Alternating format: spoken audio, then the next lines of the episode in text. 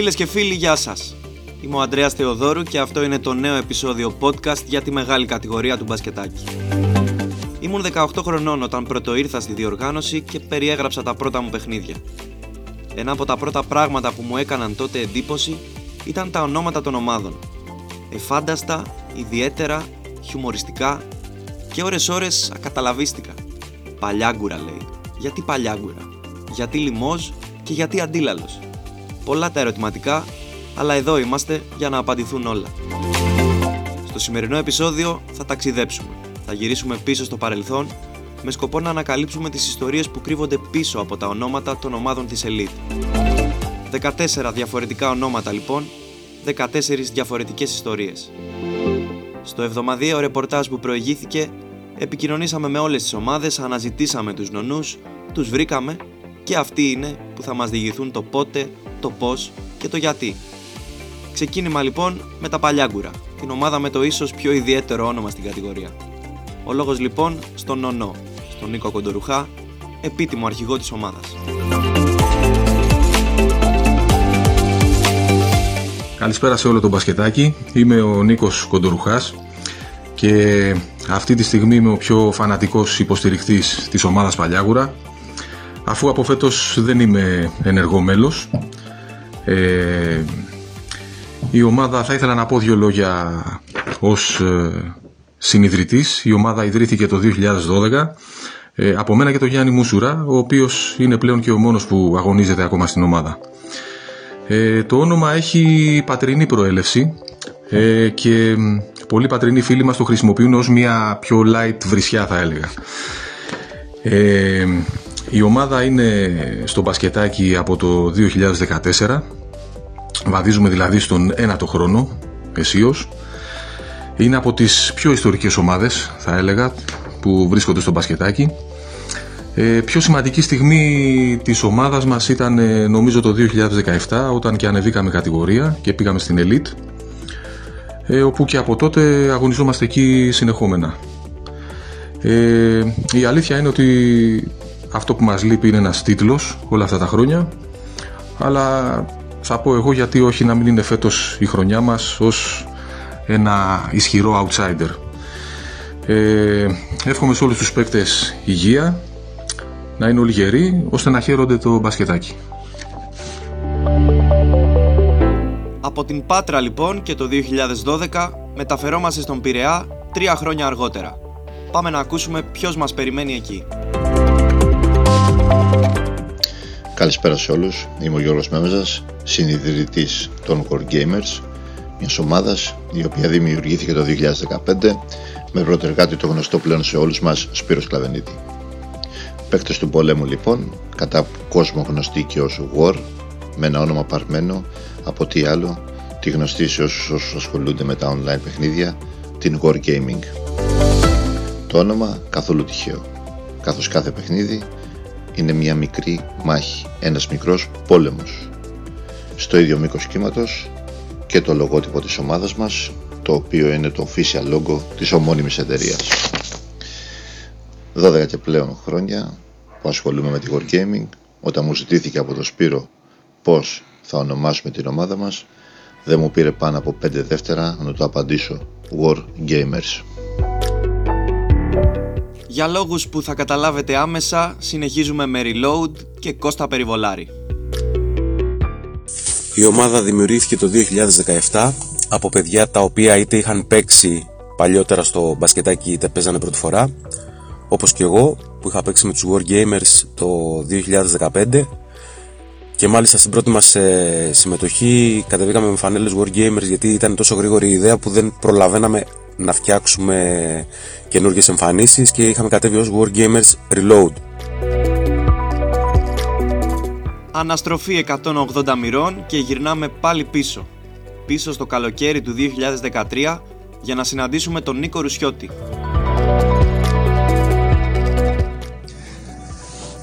Μακρινό 2013, Αύγουστος 2013, μέσα Αυγούστου, 40 βαθμούς, σε έναν καφέ στον Κολονό, εγώ αποφασίζω μαζί με τον Μανώλη, Μανώλη σας για όσους δεν ξέρουν είναι αδερφός του ΣΥΦ του Μαρνέζου, να κάνουμε μια ομάδα.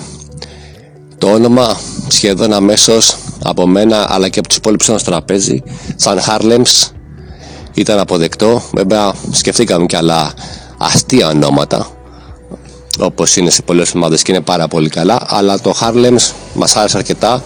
Και το αποφασίσαμε να είναι αυτό το όνομα.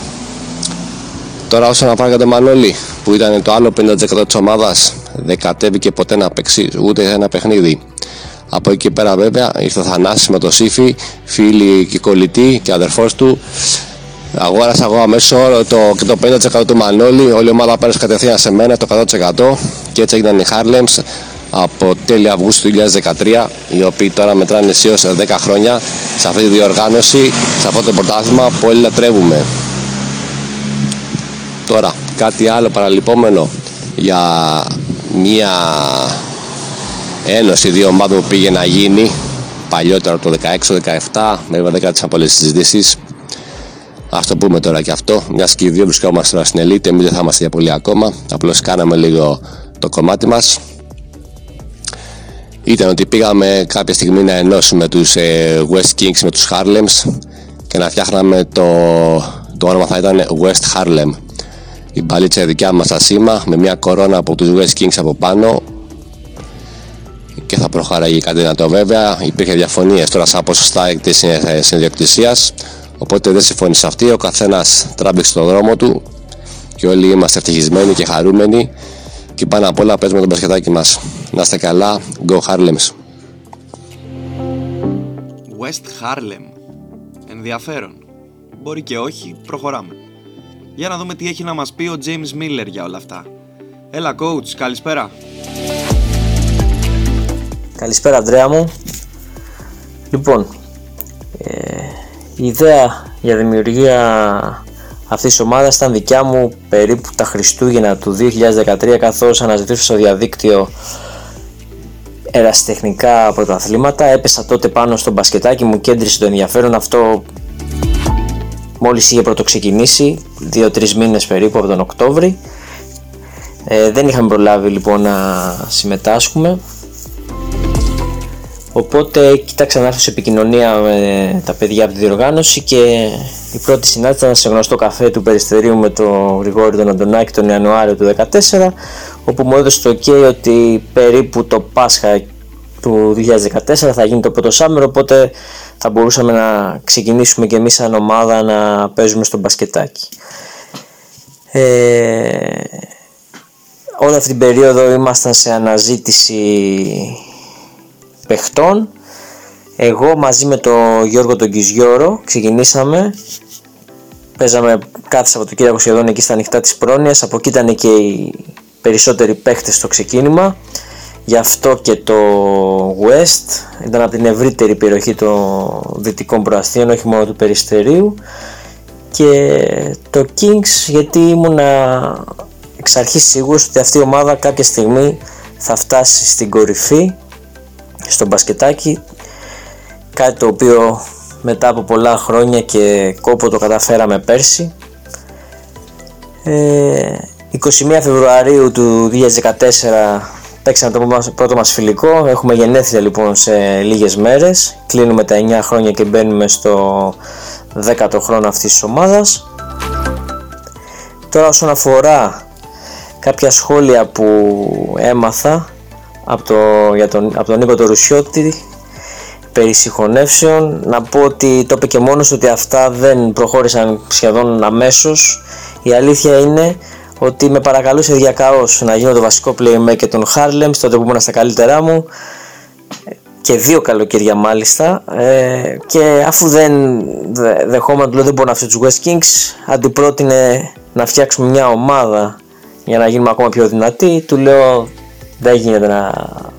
Δεν, δεν ήμουν θετικός στο να αλλάξουμε ονόματα και τέτοια. Οπότε δεν προχώρησε καθόλου αυτό. Και για καλό και των δύο ε, οι ομάδες αυτές προχώρησαν ξεχωριστά έχουν γράψει τη δικιά τους πορεία και ιστορία και όλα τα υπόλοιπα είναι ιστορία λοιπόν όπως λέμε και συνεχίζουμε είμαστε εδώ και συνεχίζουμε Χρόνια πολλά λοιπόν στους West Kings που σβήνουν τα κεράκια τους αυτές τις μέρες. Πάμε τώρα σε μια ομάδα που όπως μαθαίνουμε δεν κατάφερε να ονομαστεί όπως αρχικά ήθελε. Ο λόγος λοιπόν στους Thunderdogs και τον Θάνο Παπαγεωργίου. Αντρέα μου καλησπέρα για αυτό που μου έστειλες. Ε, τίποτα ιδιαίτερο φίλε. Είχαμε μπει εν μία νυχτή στο τουρνουά σε ένα καλοκαιρινό. Στην αρχή ζητήσαμε να ονομαστούμε Thunder αλλά υπήρχε το όνομα. Μετά ζητήσαμε Thundercats από το, ξέρεις αυτό το παιχνίδι το πώς λέγεται αυτή η τέλος πάντων που δείχνει τηλεόραση και μετά επειδή και αυτό λέει υπήρχε το κάναμε Thunderdogs ε, η ιδέα ήταν του Πίνα του Μιχάλη. Ε, και δεν, ε, δεν έχω κάτι άλλο να σου πω ρε γάμο, το ξέρεις που να έχεις ζουμί και αυτά. Ε, δηλαδή το όνομα ήταν έτσι της τελευταίας στιγμής κάτι για να απλά για να μπούμε στο τουρνουά να έχουμε ένα όνομα. Μπορεί το όνομα να ήταν όντως της τελευταίας στιγμής, όπως μας είπε ο Θάνος Παπαγεωργίου, η ομάδα όμως λίγες μέρες μετά την ίδρυσή της κατάφερε να ράψει αστέρι στη φανέλα της. Και επειδή podcast χωρίς μπύρα δεν γίνεται, πάμε να μάθουμε κάποια πράγματα για την ιστορία των New World Fix. Εντάξει, οι συστάσεις περιττές. Πάμε κατευθείαν. 16 Δευτέρου του 2023 Ώρα 11.30 το μεσημέρι Σκάει μήνυμα στο Messenger Ανδρέας Θεοδόρου Σκέφτομαι, λαβράκι Θέλει να φύγει από το Δημητρίου και θέλει να έρθει στο Σφίξ Τελικά δεν ήταν αυτό Πρόεδρε, ετοιμάζουμε ένα podcast για την Ελίτ αφιέρωμα σχετικά με τα ονόματα και από πού προήλθανε των ομάδων που αγωνίζονται στην Ελίτ. Φίλε Αντρέα, μας πας πάρα πολλά χρόνια πίσω. Όταν το 1893 ιδρύθηκε το εργοστάσιο της μπύρας Φίξ στο νέο κόσμο. Τότε λοιπόν ο προπάπους μου ήταν HR manager δίπλα στο πλευρό του Κάρολο Ιωάννου Φίξ γιο του ιδρυτή Γιώχαν Φίξ του εργοστασίου για την πύρα. Έτσι λοιπόν σε μια συζήτηση που είχε γίνει στο προάβλιο είχε πει ο προπάπους μου να φτιάξουν μια ομάδα μπάσκετ και να την ονομάσουν με το όνομα της μπύρας Fix. Και τι καλύτερο, νέος κόσμος Fix. Βέβαια δεν πουλάγε νέος κόσμος Fix, οπότε είπανε να το κάνουν New World Fix. Και έτσι λοιπόν ιδρύθηκε το όνομα της ομάδας που αντιπροσωπεύουμε πλέον εμείς στο μπασκετάκι. Βέβαια όλα τα παραπάνω τα οποία είπα μόλις τώρα δεν έχουν καμία σχέση με την πραγματικότητα. Ο νονός της ομάδας είναι ο Γιώργος Κεστεκίδης από τα αρχικά μέλη τα οποία ιδρύθηκε η ομάδα και στο γηπεδάκι το ανοιχτό που παίζαμε συνοδό Χελντράιχ σκέφτηκε το όνομα της ομάδας. Ευχαριστούμε πάρα πολύ για την αφιέρωση. Αυτά λοιπόν από τους Fix και σειρά έχει ο ερωτικός Μίλτος Βαρθολομέος και οι Brazers φυσικά. Είναι κάπου 2016-2017 και ο Κατέρης με τον αδερφό μου τον Βαρθολομαίο έχουν την ιδέα να ξεκινήσουμε μια ομάδα. Σκεφτόμαστε αρχικά λίγο ποια μπορεί να είναι τα πρόσωπα και μετά το πρώτο βήμα το επόμενο είναι να βρούμε το όνομα. Σκεφτόμαστε περίπου ποιοι θα είμαστε και προσπαθούμε να βρούμε ένα κοινό, ένα κοινό σημείο που μας δένει Εν τω μεταξύ εκείνη την περίοδο στο μπασκετάκι η τάση ήταν ότι βρίσκουμε ένα, ένα γνωστό όνομα μια ομάδα και κάπως το παραφράζουμε. Κάπως έτσι γεννιέται το όνομα Blazers μετά σκεφτόμαστε τι, μας, ε, τι είναι το κοινό μεταξύ μας και ανακαλύπτουμε ότι είναι ότι είμαστε όλοι πολύ ερωτικοί και καθώς αυτό ακόμα δεν έχει κάνει τη σύνδεση που πρέπει κάπως από το ένα φέρνει το άλλο και ανακαλύπτουμε ότι όλοι έχουμε συνδρομή στους Brazers έτσι το Blazers το κάνουμε Brazers και το μόνο που θα αλλάζαμε αν γύριζε ο χρόνος με τη νέα σύνδεση της ομάδας θα το λέγαμε τρελομπρέιζερς. Όπως προείπα και στην εισαγωγή, η ομάδα των Μπασκετάκι Podcast επικοινώνησε με όλες τις ομάδες της μεγάλης κατηγορίας. Ωστόσο, μία εκ των 14 αυτών ομάδων, για λόγους υγείας, δεν κατάφερε να μας μιλήσει σε πρώτο πρόσωπο για την ιστορία της. Αναλαμβάνω εγώ λοιπόν και σας παρουσιάζω τους Ριταϊρείς, του Νίκου Κουσούλη και του Παντελής Σαρή. Το 2018 δύο μπασκετικές παρέες, η Τυρινίνη και ο Ρεμπελιακός, αποφάσισαν να ενώσουν τις δυνάμεις τους, τα θέλω τους και τις παραξενιές τους. Το νέο όνομα προκύπτει από το συνδυασμό των δύο ομάδων που συνενώθηκαν σε αυτή την μπασκετική τερατογένεση. Συνταξιούχοι άπαντες από τα μπασκετικά γήπεδα των κάθε λογής Έσκα και Εσκανά, τίποτα δεν φάνταζε πιο αρμοστό ως όνομα. Συνταξιούχοι, ρέμπελοι και νοσταλγοί του 1987. Η ομάδα αυτή έγινε η ψυχοθεραπεία τους και οι καλές μπασκετικές στιγμές το φάρμακό τους. Ακόμα και το σήμα της ομάδας παραπέμπει στην ένωση των δύο αρχικών ομάδων. Για όποιον έχει όρεξη, ας το κοιτάξει πιο προσεκτικά στο μέλλον. Κλείνουμε λοιπόν και το κεφάλαιο Retirees και χωρίς να αποκαλύψουμε την επόμενη ομάδα, πάμε να ακούσουμε τη δική της ιστορία. Μετρά και εκείνη 10 χρόνια ζωής, όπως και εμείς. Έχοντας πάρει ήδη την απόφαση να συμμετέχουμε στο πρώτο Summer League του μπασκετάκι, το μόνο που έλειπε ήταν το χρώμα και το όνομα της ομάδας. Α, και αν το χρώμα ήταν μια εύκολη υπόθεση, για το όνομα χρειάστηκε η βοήθεια ενός περαστικού. Η ιστορία λοιπόν εξελίσσεται στην οδό Βαλτετσίου στα Εξάρχεια, όπου κάποια από τα ιδρυτικά μέλη της ομάδας ε, συζητούσαν για το ποιο θα μπορούσε να ήταν το όνομα. Τη λύση την έδωσε ένας περαστικός. Περνώντας δίπλα από την παρέα, μιλώντας στο κινητό του, είπε την εξής ατάκα.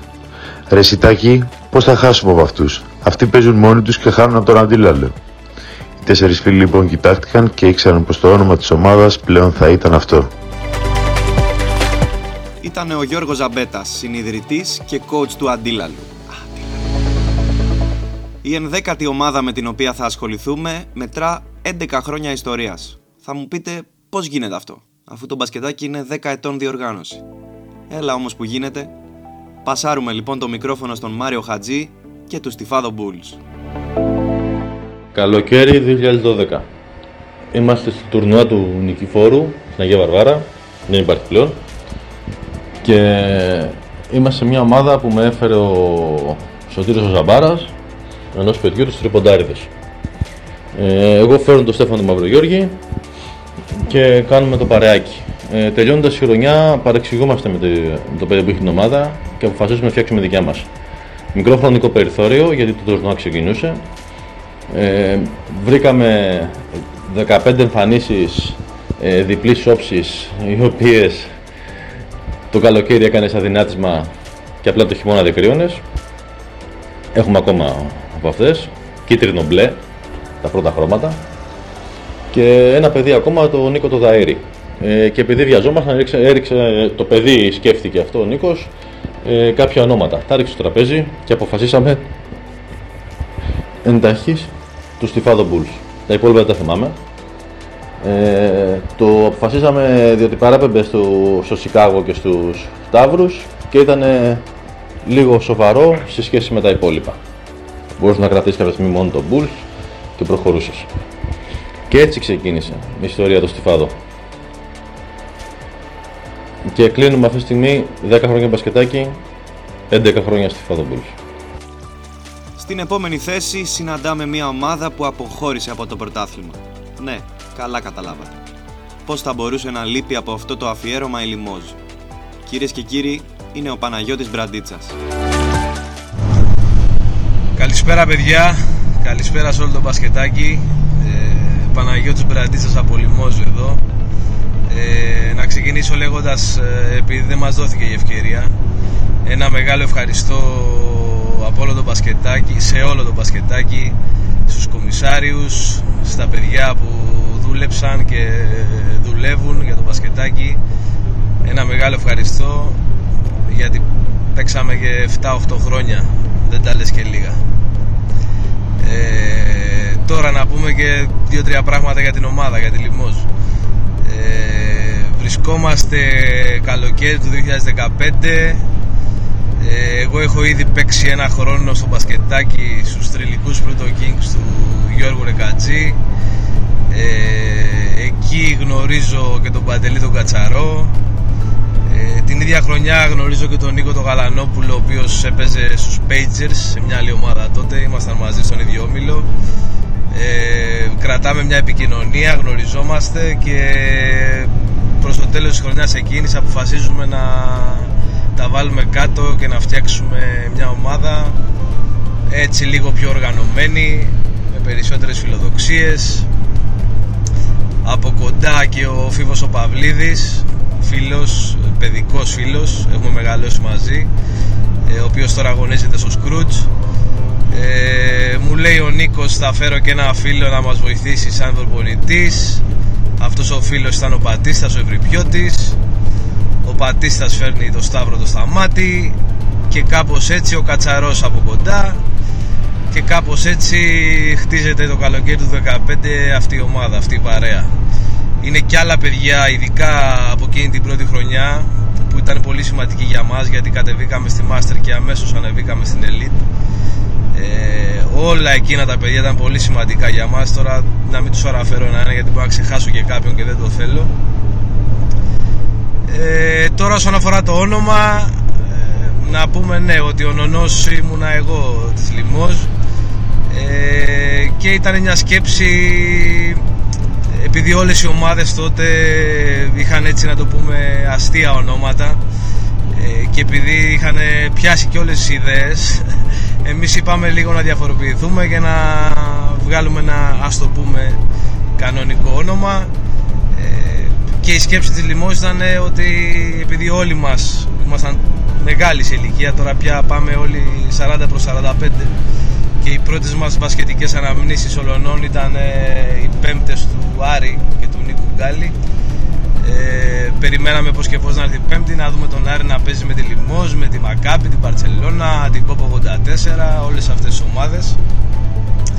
Ε, ήμουν ανάμεσα στο Λιμός και στο Πόπο 84 και εντελώς δημοκρατικά αποφάσισα να το πούμε Λιμός γιατί ήμουν σίγουρος με το ρόσερ τότε που είχαμε ότι ξέραμε πως θα παίζαμε, ότι θα ξεκινάγαμε από την άμυνα θα ήμασταν δυνατοί πρώτα στην άμυνα και μετά στην επίθεση και θεωρώ πως μας τέριαξε αυτό το όνομα και νομίζω τελικά ότι μας δικαίωσε.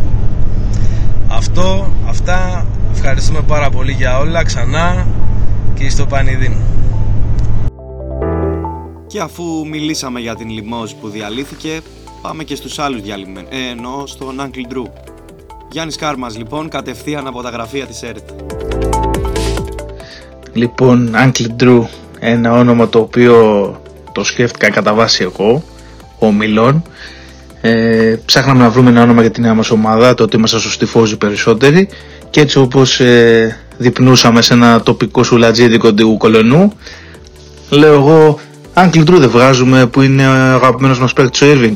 Τότε για πολλούς και για μένα και για τον Λευτέρη και για τον ε, Μπιλάρα και για τον Μπονάτσο ήταν ο Irving ένας από τους αγαπημένους Οπότε το ψευδόνυμο του Καερή Irving ήταν το Uncle Drew.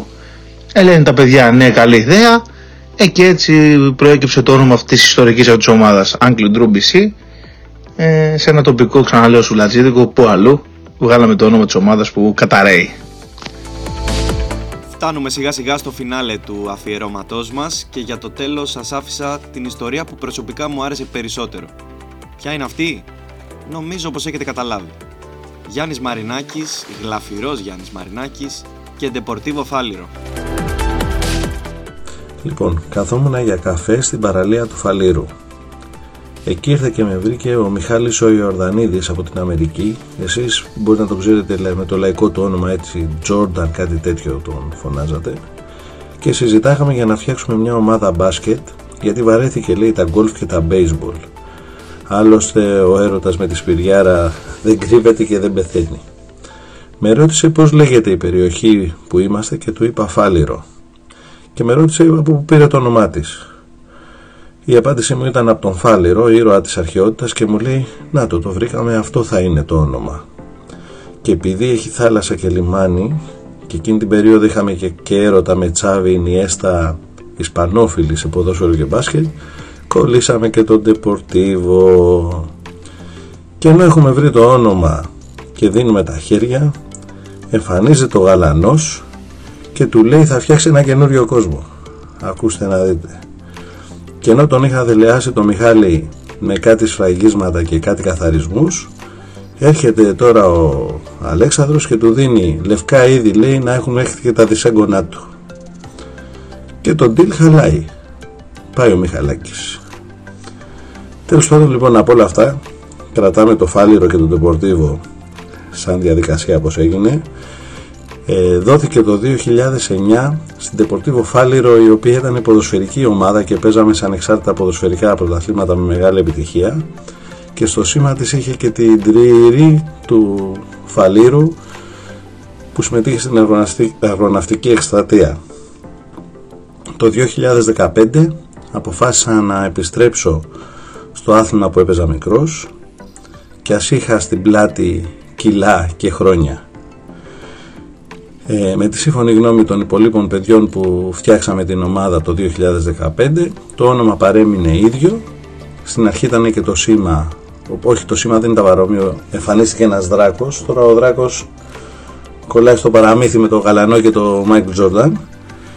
Ε, και από τότε παίζουμε με το όνομα Deportivo Φάληρο και προσπαθούμε να περάσουμε όσο πιο καλά γίνεται στα ανεξάρτητα πρωταθλήματα του μπάσκετ.